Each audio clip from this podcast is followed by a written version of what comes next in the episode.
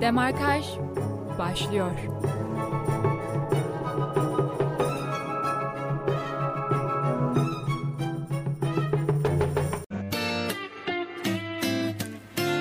96.6 frekansından Radyo Bilkent Merkez Stüdyolarından herkese mutlu hafta sonları değerli dinleyenler. Radyo Bilkent Haber Biriminin hazırlayıp sunduğu Demarkaj programı bugün yine bomba gibi bir konukla sizlerle birlikte. Sosyal medya hesaplarımızı takip ettiyseniz eğer bugünkü konuğumuz değerli sanatçı Gülsin Onay. Gülsin Hanım hoş geldiniz. Hoş bulduk. Nasılsınız?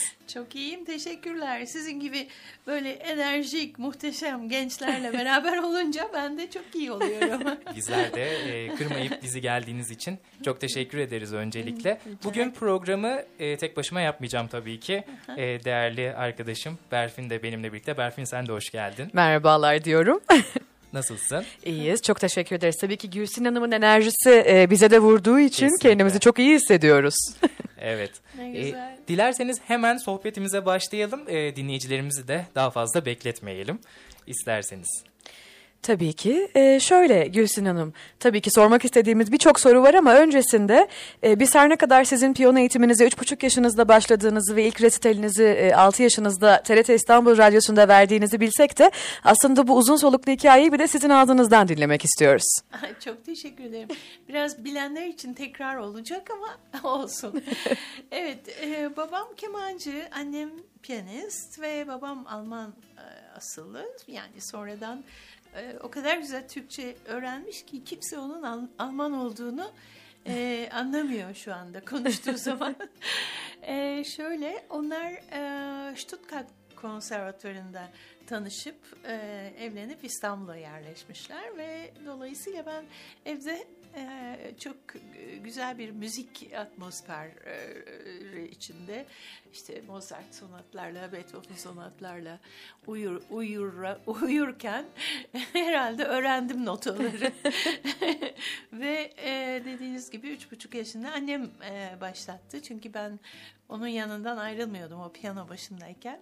Ben de onun gibi çalmak istiyordum. O da bana öğretmek zorunda kaldı bir yerde. Ve 6 yaşında ilk konserimi verdim. Daha sonra e, Verdun ile çalışmaya başladım. Sonra e, çok hızlı ilerleyince e, dayım da bir radyo programında tesadüfen duymuş.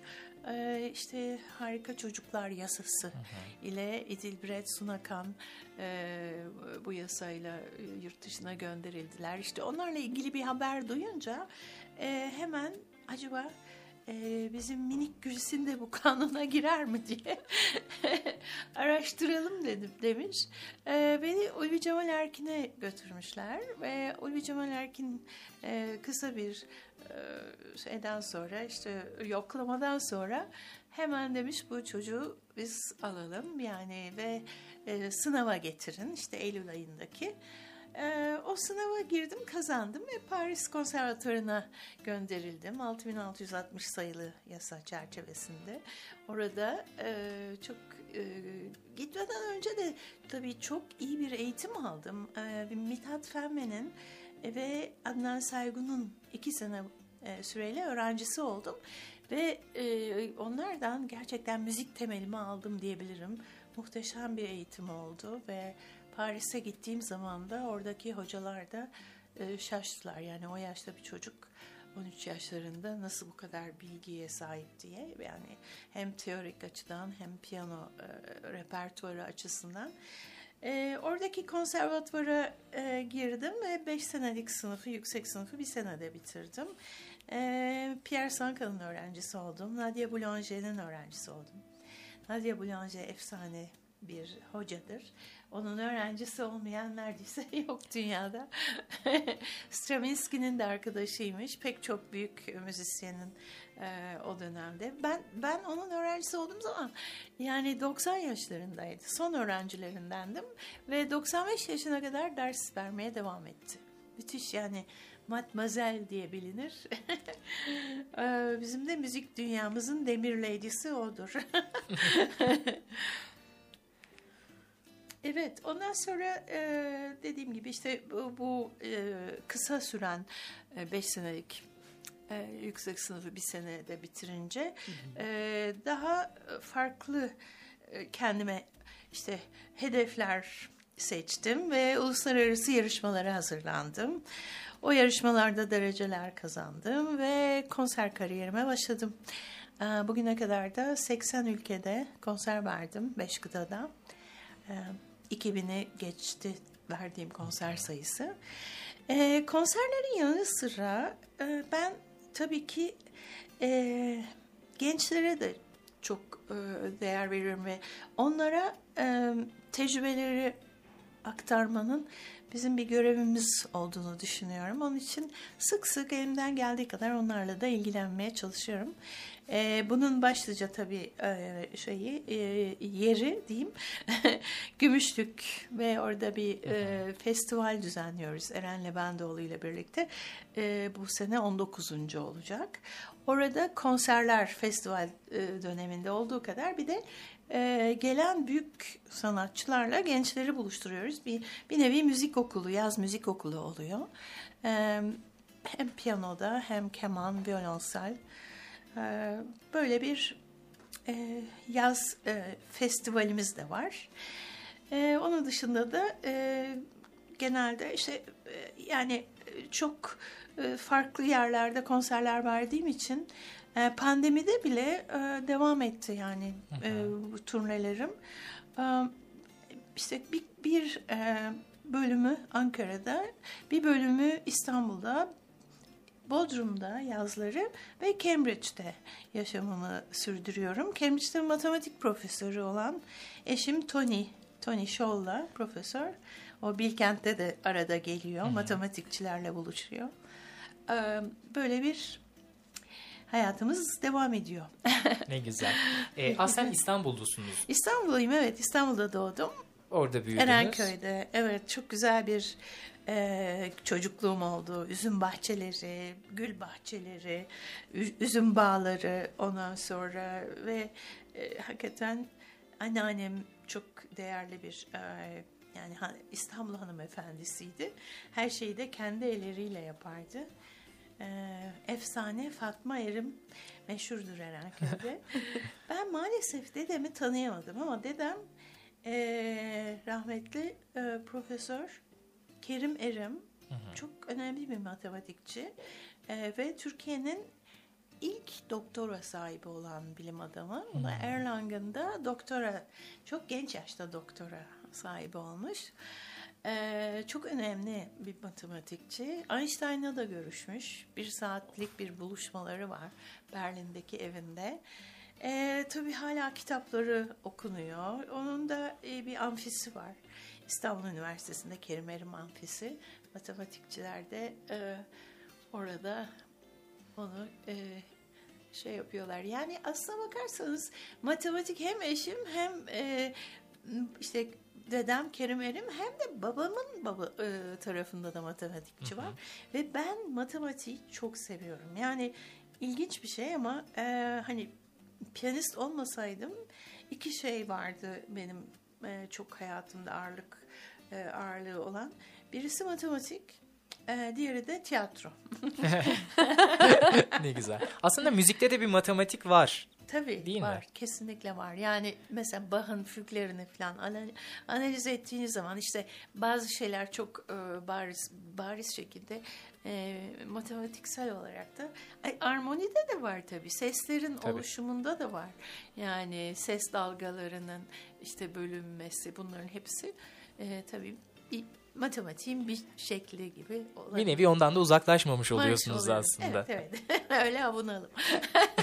Şimdi Gülsin Hanım birçok Evet. şey söylediniz. Daha Evet. anlatmadığınız da birçok e, yanınız var.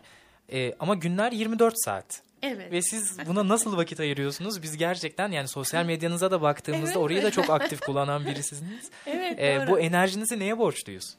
Ay, teşekkür ederim valla aslında bakarsanız ya herkes sizler de o kadar enerjiksiniz. Ee, belki başka ben de size bakınca nasıl yapıyorsunuz diye düşünüyorum. Hep başkasınınki şey başkasının yemeği daha lezzetli geliyor. evet doğrudur. Teşekkür ederim. Ama e, şöyle bir şey söyleyebilirim. Yani ben e, gerçekten çalışmayı çok seviyorum. Yani çalışmayı severek e, yapıyorum. Küçüklüğümden beri de öyle. Ve müzik bana çok enerji veriyor. Yani mesela yorgun oluyorum. Diyelim ki 20 saatlik bir yol e, olabiliyor. Uzak doğuya ya da işte e, batıya nereye gidiyorsam. Orada iner inmez uçaktan e, rica ediyorum. Yani beni bir piyano ile buluşturun diyorum. Ve daha otele neredeyse gidip hani bavulu bırak, bırakıp oraya gidiyorum şey yapmadan ve o beni dinlendiriyor. Orada çaldığım işte bir yarım saat bile olsa e, yine e, şey e, tren rayına oturuyor yani. Tabii sevdiği işi yapan her insan gibi enerjinizi de işinizden alıyorsunuz. Aynen öyle. Müthiş. Ee, peki Gülsin Hanım, Türkiye'de de tabii ki dünya çapında olduğu gibi konserlerinize çok yoğun bir ilgi var ve e, dünyanın dört bir yanında konserler veren bir virtüöz olduğunuzu biliyoruz. Peki Türkiye'deki seyircinizi nasıl bir yere koyuyorsunuz? Yani sizin müziğinizin Türk seyirciye geçmesi, bir karşılık veya anlam bulması sizin için ne ifade ediyor? Yani gerçekten yıllardır tabii düşünsenize ben hani 18 yaşında İstanbul Senfoni Orkestrası ilk konserimi verdim Mircea Basarap yönetiminde. Hiç unutamayacağım bir anıdır o ama yani yıllardır buluşuyoruz ve şimdi yeni yeni e, işte onların çocukları, torunları ben hala devam ediyorum. ama öyle bir şey olur ki belki de şöyle diyebilirim. Hani Türkiye'de e, bir tek fark var. E, çıktığım zaman da aynı alkışı alıyorum. Diğer ülkelerde sonunda büyük alkış kopuyor. Burada hem girişte hem çıkışta. o da müthiş bir yani misafir yani sanki böyle hoş geldin der gibi muazzam bir coşku. O tabii çok güzel bir şey. Yani aile gibi hissetmeyi e, sağlıyor diyebilirim o. Ee, peki bir de hemen bu sorunun ardından şunu yönlendirelim e, size. E, belirttiğiniz gibi tabii ki tecrübelerinizin genç e, sanatçı adaylarına geçmesine çok önem veriyorsunuz. E, Evet. bu bağlamda hem virtüöz hem de eğitmen kimliğinizle e, yoğun bir şekilde müzik icra ediyorsunuz. Peki bu iki uğraşın birbiriyle olan olumlu olumsuz etkileşimleri ve farkları neler sizce? Yani bir e, birbirine olumlu bence şey yapıyor. Şöyle diyebilirim. Mesela bir öğrenci bir zorluk çekiyor bir, bir konuda ve ben onun işte o problemini çözmek için e, onun bakış açısına veyahut da onun yaklaşımına e, girmeye çalışıyorum. Mesela benim hiçbir zaman orada bir zorluk çekmediğim bir pasaj diyelim. Acaba niye bunda yani nedir bunun sebebi diye onu araştırırken bir bakıyorum mesela yanlış bir parmak numarası kullanıyor veyahut da e, yanlış bir hareket yapıyor eline. E, mesela bu e, belki de benim hiç hayatım boyunca eğer o öğrenciyle çalış, çalışıp o pasajı incelemesem bilmeyeceğim bir şey. Onu belki oradan kazanmış oluyorum. Veyahut da e, yani böyle bu, bu gibi şeyler e, birbirini etki, etkiliyor. E, ya bence olumsuz birbirlerine etkileme şeysi yok. Sadece dediğiniz gibi 24 saat yetmiyor bazen. Evet. Yetmiyor. İstediğim kadar yani her ikisine de e, şey daha doğrusu her ikisine değil tabii e, hiçbir zaman konserlerden e, geri kalmıyorum yani onları şey yapmıyorum is- istediğim kadar yapabiliyorum ama yeteri kadar zaman bulup daha çok gençlerle e, işte bir daha dünyaya geldiğimde onlara daha çok yer vereceğim. Peki e, unutamadığınız bir öğrenciniz var mıdır? Sizde yeri çok ayrı olan? Ama tabii var böyle aslında bir tane değil. Yani şöyle diyeyim ben şimdiye kadar belki 400'ü aşkın öğrenciyle çalıştım. Evet. Yani bayağı bir öğrenci sayısı. Ama bunların içinde bir 10 tane diyebilirim ki gerçekten yani dünya sahnelerinde e, yer alabilirler ve almaya da başladılar bile. E, işte onlar çok çok farklı.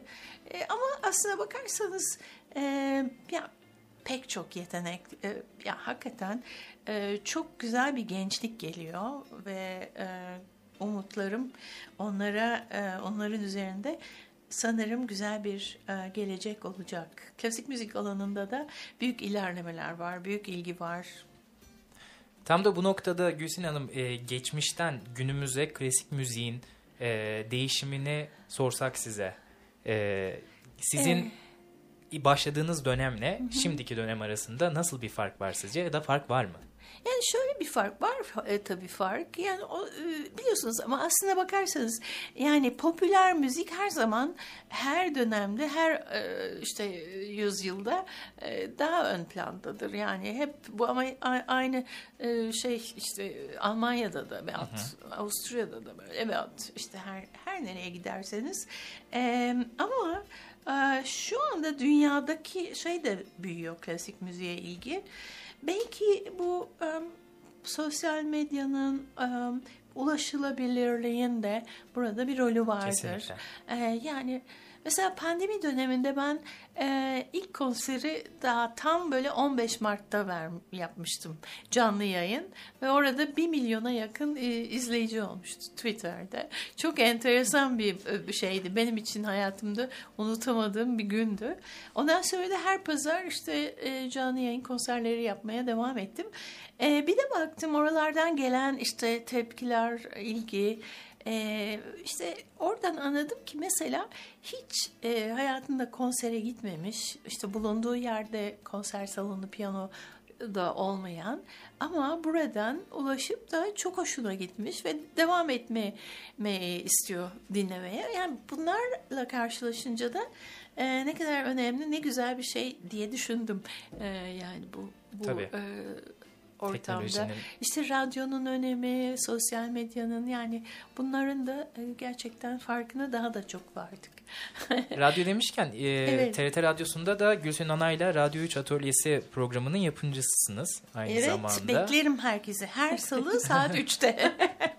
evet onu da e, söyleyelim. Onu da buradan da söyleyelim, tabii. Evet çünkü e, o da 8 sene olacak yakında.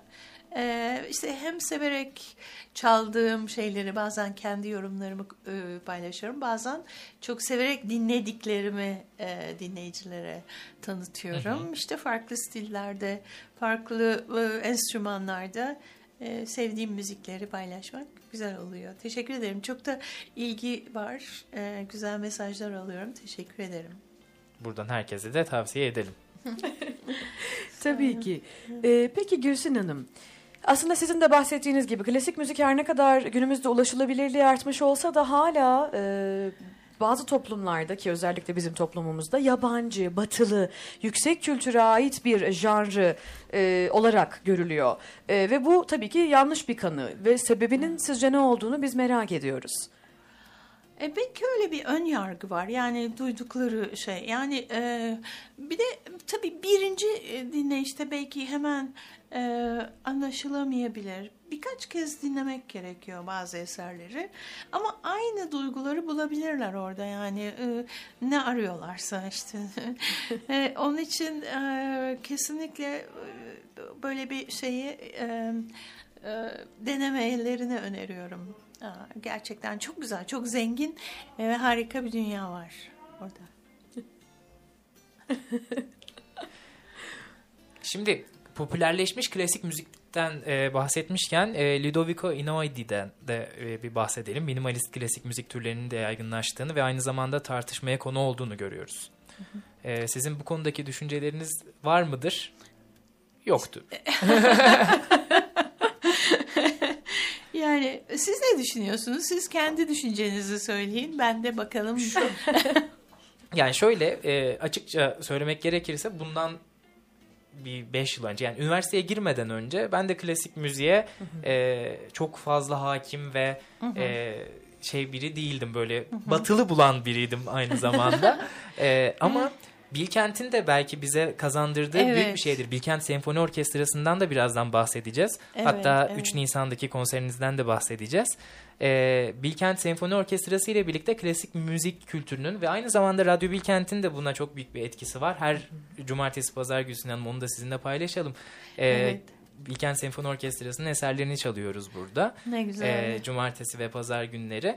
Ee, biz ne kadar böyle işin magazinsel boyutundan e, biraz uzak kalsak da e, böyle yani temel bilgimiz var. Evet. Onu söyleyelim. Evet. Ama e, böyle minimalist klasik müzik türleri e, derken e, çok da bildiğimiz bir konu değil açıkçası. Onu Tabii. da söylememiz gerekiyor. Ya aslında bilmek de gerekmiyor biliyor musunuz? Yani e, kendinizi bırakıp onu yani onun size bıraktığı etkiye e, kapılarınızı açın sadece yeterli.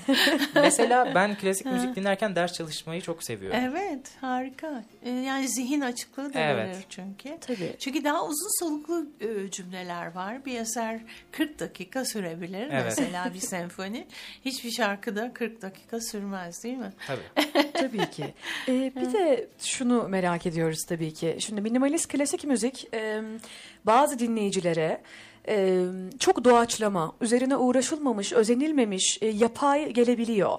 E, yani özellikle e, contemporary, çağdaş klasik müzik e, adını verdikleri bu janrı. E, sizce bu gerçekten böyle midir? Eski eserleri çok daha sofistike ve e, üzerinde düşünülmüş buluyor musunuz? Ee, Ya aslına bakarsanız e, şu anda çağdaş müzikte de çok farklı e, şeyler var, e, var yani. e, Onların da herhalde daha ileriki dönemlerde e, kıymeti anlaşılacak veya anlaşılacak. Çünkü bakıyorsunuz Debussy, Ravel ilk e, besteleri çalındığında e, inanılmaz hiç beğenilmemiş, anlaşılmamış. Bu ne böyle demişler falan. Yani, e, bütün sanat dallarında da var bu yani biliyorsunuz o dönem ressamlar da aynı şekilde yani bir ilk Evet. Monet resmini görenler ne nedir bu böyle e, çamur gibi bir şey falan diye düşünmüş olabiliyorlar. Yani onun için e, biraz e, iyi ve kötü e, müziklerin aslında zamanla e, elendiği bir şey var. Yani e, o anda belki bir anda meşhur olan e, zaman geçince tamamen unutuluyor. unutuluyor. E, fakat hakikaten değeri olan bir şey de her zaman için e, iç, kömürün içindeki pırlanta gibi e, parlamaya devam ediyor. Peki şimdi buradan da e, bir film müziklerine esek film müziklerinde artık klasik müziklerin de çok fazla kullanıldığını görüyoruz. Evet. E, bu konuda e, bir fikriniz var mıdır? Ya o da ayrı bir tür gerçekten yeni bir şey. Evet. Ee, çünkü tabii filmle beraber başladığına göre ve e, eskiden filmlerde işte e, benim e, hocam Bernard Ebert çalarmış siyah film, e, siyah beyaz filmlerde. E, sahnenin yanında bir piyano olurmuş, orada çalınırmış. Hatta e, doğaçlama yapılırmış filme göre. Ee, çok enteresan sonradan işte besteler yapıldı ve artık o kadar gelişti ki muazzam e, yani film müzikleri var. Güzel bir tür yani bence e, çok zengin bir tür ama tabii hani yine de benim için tam bir klasik müzik e, anlamında bir e, şey değil. Çünkü günümüzde Ee, klasik evet. müziğe en fazla yakın En hissettirilen e, Evet, janra evet. e, film Evet. müzikleri Evet, evet. gözüküyor. Yani zaten başka bir jar kalmadı. Yani artık temalı, isimli, e, işte e, ismi olmayan e, eser yazılmıyor yani. Evet. Hep böyle bir şey konuluyor. E, o da film müziğinden kaynaklı biraz. Araya gitmeden önce o zaman e, son bir soru sorayım. Bir araya gidelim daha sonra. E, günümüz popüler müziğini takip ediyor musunuz? Bana şöyle takip ediyorum, mecburen. ya bindiğim araçta ya yemek yediğim yerde ya, ya da birisinin e, e, yani e, fakat kendi kendim hakikaten takip etmiyorum yani o öyle rastladığım zaman da Aa, bu ne güzel yapmış falan diyorum ama o bir iki dakikalık bir şey be- belki de. Anlıyorum. o zaman biz hemen bir şarkı arasına gidelim. Ardından Demarkaş kaldığı yerden devam etsin.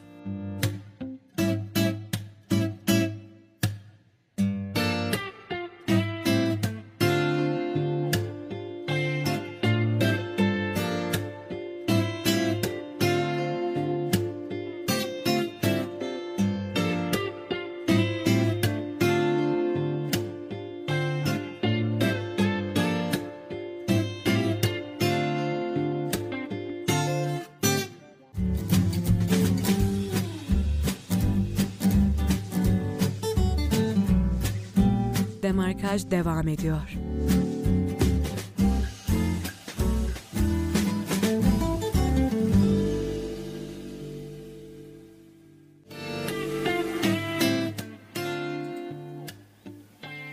Radyo Bilkent stüdyolarından herkese tekrar merhaba. Gülsin Onay'la sohbetimize kaldığımız yerden devam ediyoruz.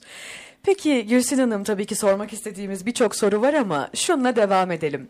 Ee, siz herhangi bir kesimin görüşlerini veya duygularını temsil ettiğinizi düşünür müsünüz? Ee, çünkü evrensel bir iş icra ediyorsunuz ve bu sizin için e, çok önemli bunu görebiliyoruz. evet.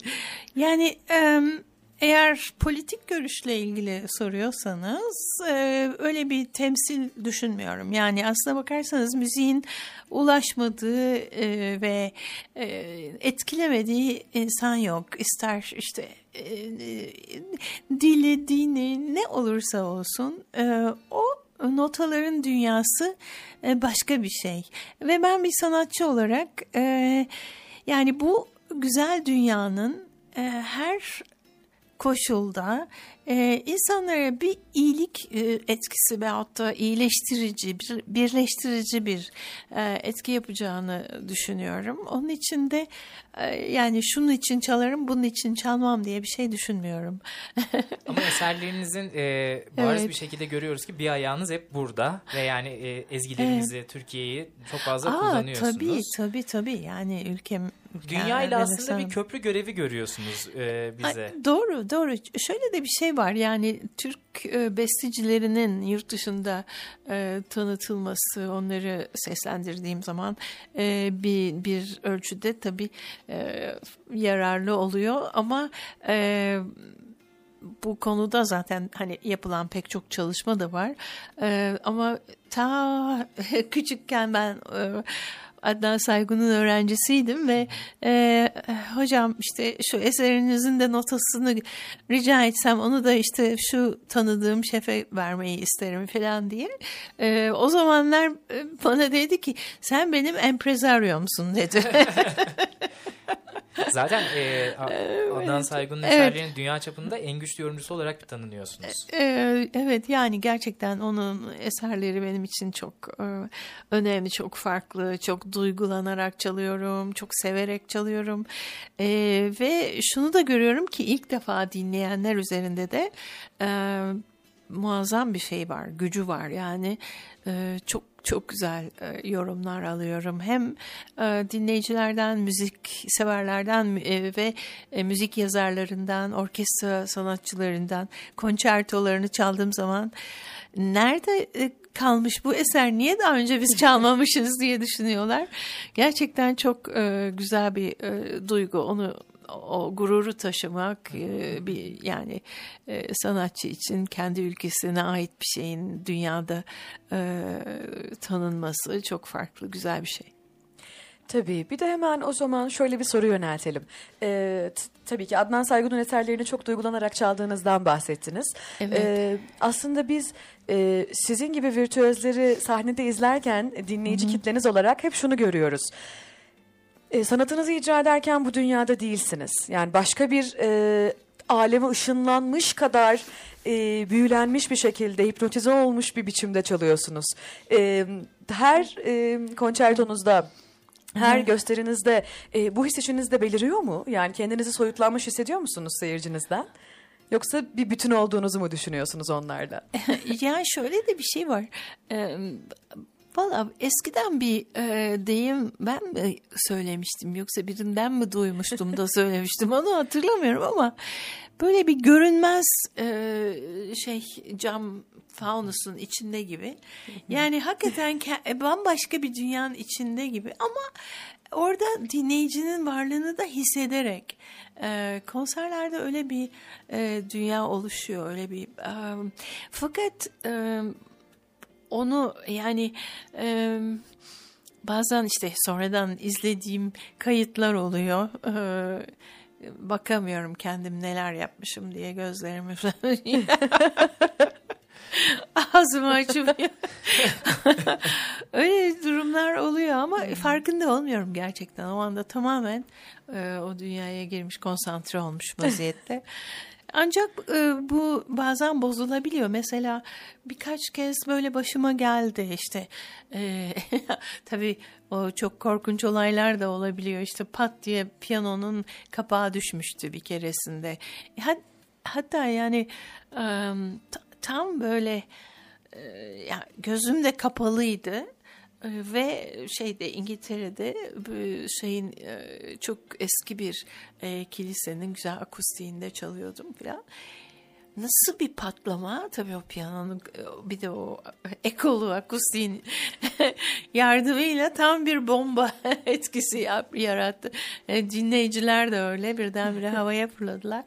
Böyle şeyler oldu oluyor tabii. O zaman mecburen çıkıyorum müziğin içinden.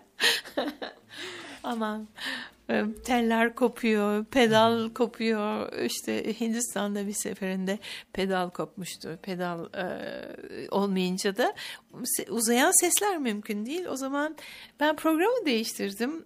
Pedal olmadan çalınabilecek şeylere koydum anında. Mesela işte Scarlatti, Bach ve Mozart çalınabilir. Az pedalla diyelim. Ee, ama Chopin çalamazsınız pedal olmadan. İşte evet. Mesela böyle anlatıyorsunuz. E, evet. izleyenler bu kadar hakim değil muhtemelen. Yani siz orada hata yapsanız da bir şey olsa da normaldir diye devam ediyorlardır diye düşünüyorum. Valla e, olsun yani içlerinde muhakkak bir Tabii ki tabii ki. Evet belki Ama böyle şeyler hep e, evet. yani her sanat dalında e, başa gelen e, ufak tatlı sürprizler diyelim. Şimdi biraz önce e, müziğin matematikle ilişkisini konuşmuştuk. Peki müziğin diğer sanat dallarıyla e, ilişkisini konuşmamız gerekirse sizce en çok hangisiyle ilişkili müzik? Şimdi e, ilişki derken şöyle müzikte e, yani özellikle yorumcu olarak e, üç farklı şeyi aynı anda yapmak zorundasınız. E, bu e, üçünün paralel gittiği bir tek bale olabilir. Yani e, o da şu e, bedensel yani herhangi bir enstrüman çaldığınız zaman müthiş bir bedensel e, orada e, rol oynuyor. Yani eliniz, kolunuz, parmağınız e, işte ses olur, olursa o da aynı şekilde e, ses tekniğiyle ilgili gırtlak pozisyonu, şusu busu bunlar yani yıllar isteyen müthiş bir e, kondisyona sahip olmak gereken e, adeta bir sporcu kadar efor e, gerektiren şey. E, bu var bizim mesela yorumcu olarak bestecilerde yok. Yani onlar kulak, entelekt ve kalemle diyelim. Yani müzik e, eğer yorumcu olarak e, şey, ele alırsak e, bu bedensel yön, yönü var entelektüel yönü var. Bir eserin bütün yapısını incelemeniz lazım.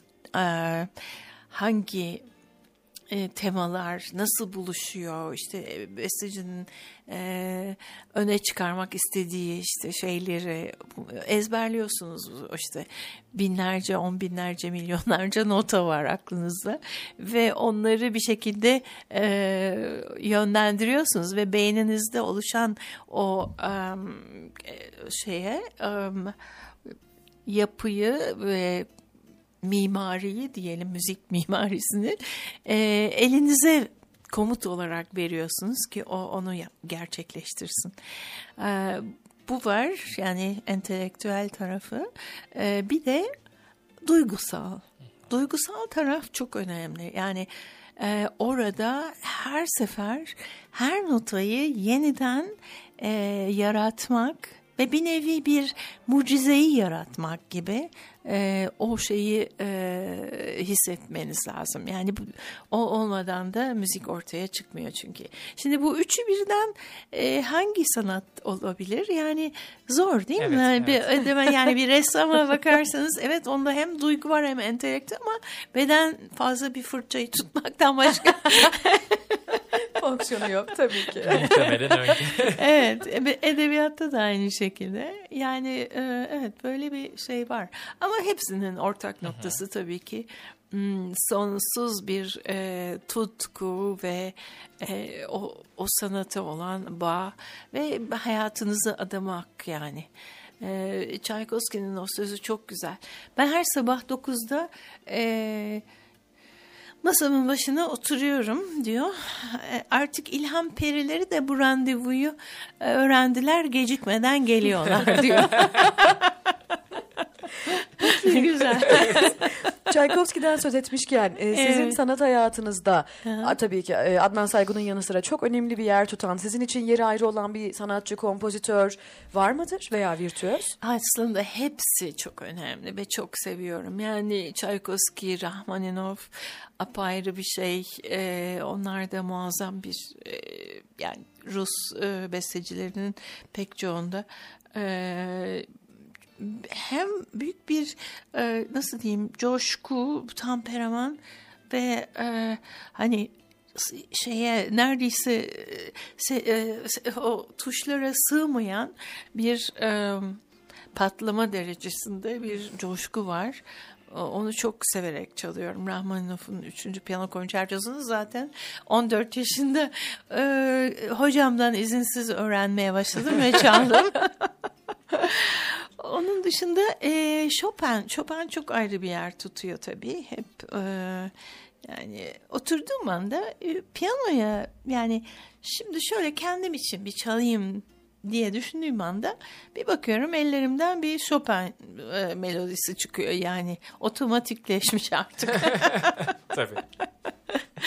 Böyle bir e, şey ha, o kadar seviyorum ki hakikaten e, Chopin bambaşka bir şey. E, ama mesela Mozart'ı çok severek çalıyorum. Onun dünyası apayrı. E, Beethoven öyle işte Debussy, Ravel, Schumann, Brahms. Ya ne kadar muazzam bir e, bizim mü- müthiş bir servetimiz var bu eserlerle. E, zaten bir ömür yetmiyor e, hepsini çalmaya, öğrenmeye. Tabii.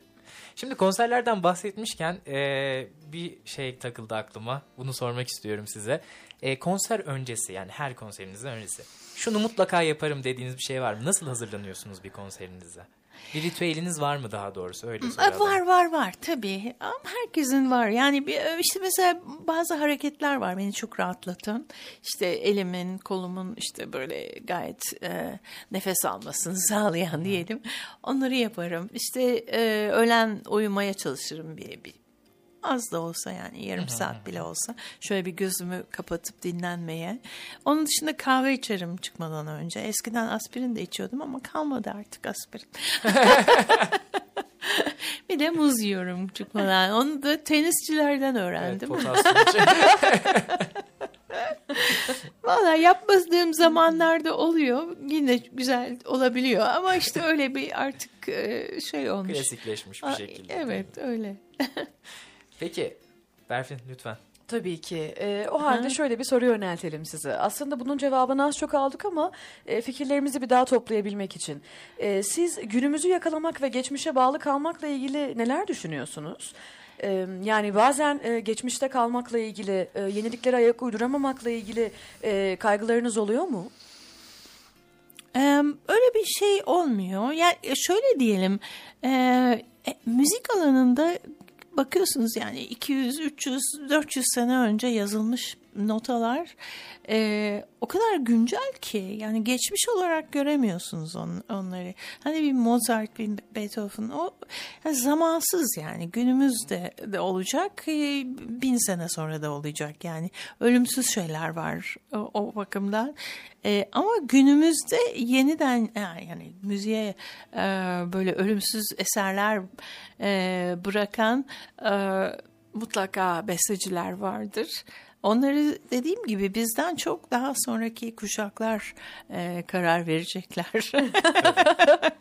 Zaten bu noktada e, Evet. eğitmen olmanızın da Evet. e, gençlerle çalışmanızın da çok büyük bir etkisi olduğundan bahsetmiştiniz. E, bu nedenle de bence her türlü geçmişle gelecek arasındaki bağlantıyı dediğim Evet. gibi köprü görevini her zaman e, sürdürmeye devam edeceksiniz diye düşünüyorum. E, aynı zamanda şu anekdotu da ekleyelim. E, 2003 yılından bu yana da UNICEF'in iyi niyet elçisisiniz. evet, evet. Ve bu noktada evet. da e, bu kuruluşu desteklemek amaçlı yardım konserleri de veriyorsunuz. Evet. E, yani nereye baksak sizi görüyoruz Gülsün Hanım. Ay çok teşekkür ederim. Bıkmıyorsunuzdur inşallah. Yok estağfurullah. Biz aksine, Gene mi karşımıza çıktınız demiyorsunuz. yani a- aksine bunları söylerken Sağ gurur olun. duyuyoruz ve bir kez daha soruyoruz. Nasıl vakit buluyorsunuz? Tabii sizin için gün e, 24 saati aşmış durumda. O çok Ay. belli. çok teşekkür ederim. Sağ olun. Valla evet yani hepsini de severek yapıyorum aslında. Ee, ne mutlu. Ee, böyle e, birçok çorba var tuzumun olduğu diyelim. Ve bunun yanında 20'yi aşkında albümünüz var. evet, evet. Ee, evet. Hatta geçtiğimiz e, Evet. senelerde hatta 2021 yılında e, çıkardığınız albümler de var. evet. E, şimdi bunlar varken yine e, sormak ne kadar doğru bilmiyorum ama Ufuk'ta yeni bir albüm var mı diye soralım. var var evet var. Tabii projeler hiç bitmez. Benim eee, bir şeyim vardı bilmiyorum o, oku, gördünüz mü bir kitap bu. Sevda Canaband Vakfı eee, Onur eee, Altın Madalya ödülünü aldığım zaman onların işte her eee, sanatçı için eee, yaptırdıkları bir yani bir kitap yer alıyor ve orada nehir söyleşi şeklinde olmuş yapmıştık Serhan Yedi ile. Orada arka sayfada şey yaz bir söz söylemiştim. Onu seçmiş koymuş. İşte şimdiye kadar yaptıklarıma bakacak olursak yani bir 500 yaşında olmam lazım diye dedi. Ve ama şimdiden sonra yapmak istediklerime bakarsak bin sene daha yaşamam gerekiyor. Uzun ömürler dileyelim sizlere. Sağlıklı. Onun için e, bir seferinde de bu radyo TRT Radyo 3 programımda e, 80 yaş üstü piyanistlere yer vermiştim. E, bir program için e, önce bir çalışma yaptım. Bir de baktım bir programa sığmayacak. İki ve üç oldu programlar. İşte onlar da güzel oluyor e, onları bilmek. En yaşlısı Horsowski 98 yaşında konser vermiş. Onun dışında Kemp, Richter, işte Serkin, ondan sonra işte de- Alicia de la Rocha, Rubinstein e, ve e, Gieseking. Onlara baktığı zaman Hor- e, Horowitz'te e, 80 ve 80 küsur yaşlarında konser veren ben de daha böyle o kadar yaşlı değilim demek ki diye düşünüyorum. Estağfurullah. Tabii Vaktimiz bol. Vaktimiz var. Ee, peki Evet. Hanım son olarak şöyle bir soru yöneltelim. Evet. Ee, salgın sebebiyle aslında son iki yıldır e, müzik e, sektörü Evet. e, şüphesiz bütün çalışanlarıyla birlikte çok büyük mağduriyetlere uğradı e, ve birçok konser iptal oldu.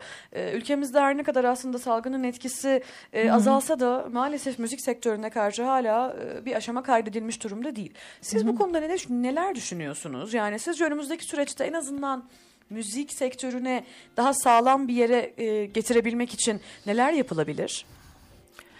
Ee, Aslında çok şey yapılabilir. Sizin gibi gençler de bu konuda e, eminim çok yaratıcı olacaksınız. Çünkü gerçekten öyle bir şey e, ihtiyaç e, belirdi ve onu karşılamaya sanıyorum başlamış pek çok şeyler var. Girişimciler diyelim. Güzel yani ben de memnuniyetle takip ediyorum. Çünkü dediğiniz gibi çok büyük şeyler yani zararlar gördü. İşte pek çok müzisyen işsiz kaldı. İşte yani e, hem e, maddi hem manevi açıdan. Aynen öyle. Çünkü sadece hani geçim sağlamak değil yani müzisyenin ulaşması e, konserlerde dinleyiciyle kucaklaşması e, onu besleyen en önemli şeylerden biri. E, kayıtlarla da aynı şekilde tabii keza yani onların da önemini ben son zamanlarda daha da çok anladım. E, pek çok e, dijital ortamda işte paylaşılan şeyler ne kadar önemli e, ulaşabildiği zaman. İşte bunların kalitesi de yükselmeye başladı. İlk zamanlar e, işte biraz daha cızırtılı şimdi daha iyi. Tabii teknolojinin Orada da teknoloji evet. çok ilerliyor. Yani eminim güzel bir e, yere gelecek. Evet. O zaman e, artık sizi uğurlamadan önce bir son konser takviminizi söyleyerek e, Evet. bitirelim. Tamam. E, öncelikle biz Bilkent'te olduğumuz için bir 3 Nisan'da e, İhsan Doğramacı özel Tabii, konseriniz var. Onu tabii. da evet, e, söyleyelim. Evet, evet 3 Nisan çok her sene olduğu gibi e, Hoca Bey'in, hocamızın Evet. e, İhsan Doğramacı'nın doğum yıl dönümünde e, bir de biliyorsunuz e, biz olarak da hep bir Chopin Polonaise Evet. Opus 53'ü seslendiriyorum bana vasiyeti olan. Biraz önce dinlemiştik zaten. Biraz önce evet. dinlemiştik. Evet onu e, bana e, ya- yaşarken demişti rahmetli. Yani bu bununla ilgili çok e, güzel anılarım var. Ben öldüğüm zaman 40. gününde bunu çal demişti. Ben o zaman aman efendim dedim yani önce bir bekleyelim şöyle 110 yaşında o, günlerden itibaren her doğum gününde çalar olmuştum. Şimdi de aynı e, gelenek devam ediyor. Um, orada Chopin piyano konçertosunu seslendireceğim. ikinci piyano konçertosunu. E, ve e, Gürer Aykal yönetiminde Bilkent Senfoni Orkestrası da e, Haydn'ın e, askeri e, senfonisini seslendirecek. Haydn biliyorsunuz 107 tane senfoni yazmış. İnanılmaz üretken bir besteci ve ilk e, isim veren bestecilerden biriymiş senfonilere. Yani aslında o başlatmış. Sonra pek devam etmedi ama birkaç tane gene de ismi olan senfoni var. Ama o senfonilerine işte askeri işte hatta tavuk ismi vermiş bir tane senfonisine. evet. E, 3 Nisan konserim öncesi e, e, önce Gaziantep'te 22 Mart'ta 22 Mart'ta bir masterclass e, çocuklarla çalışma 23 Mart'ta da e, konser olacak. Ardından hemen Mersin'e gideceğim. 26 Mart'ta. 26 Mart'ta orada orkestrayla e, Mersin Devlet Senfoni Orkestrası'yla Chopin gene konçerto. 27 Mart'ta orada bir masterclass olacak Mersin e, Konservatuvarı'nda. Ee, sonra işte Nisan ayı, ayı oldukça dolu. Onu da zamanı geldiğince zaman sosyal medya hesabınızdan da sosyal paylaşıyorsunuz medya zaten. hesabımdan paylaşacağım. Evet. Çok Sinan teşekkür Hanım, ederim. Biz çok teşekkür ederiz. Evet, minnettarız. kırmayıp geldiğiniz için çok keyifli bir sohbet oldu. Benim için de öyle oldu. Çok teşekkür ederim size. Yine bekleriz. İnşallah. Onu da söyleyelim. Tabii memnuniyetle. Evet biz şimdi e, Gülsin Hanım'ı uğurlarken sizi onun eseriyle baş başa bırakıyoruz. Demarkaş kaldığı yerden sonra devam edecek efendim.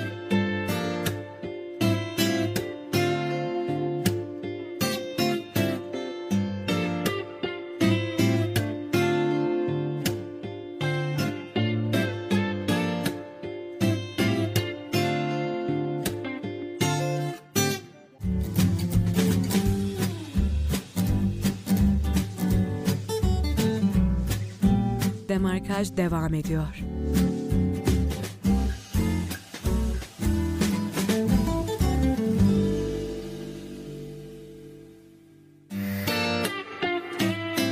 Evet değerli dinleyenler, Demarkaj'da bugün çok değerli bir sanatçımızı konuk ettik. Sevgili Gülsin Onay bizimleydi. Çok keyifli bir sohbet gerçekleştirdik ve unutmayalım ki bunun podcast'i Spotify hesabımızda çok yakında e, kaçıranlar ve tekrar tekrar dinlemek isteyenler için olacak. Berfin sen neler düşünüyorsun?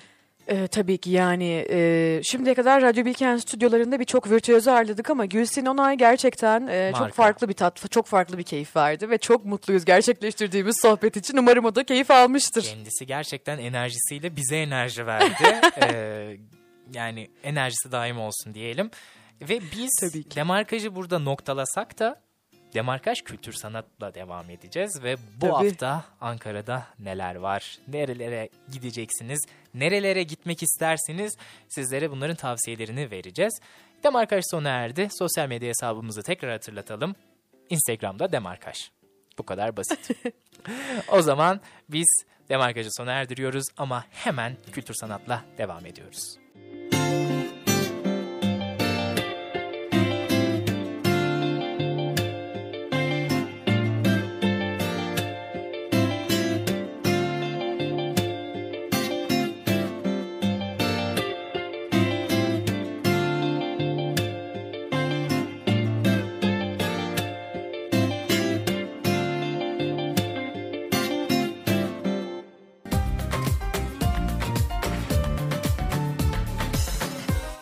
Demarkaj sona erdi.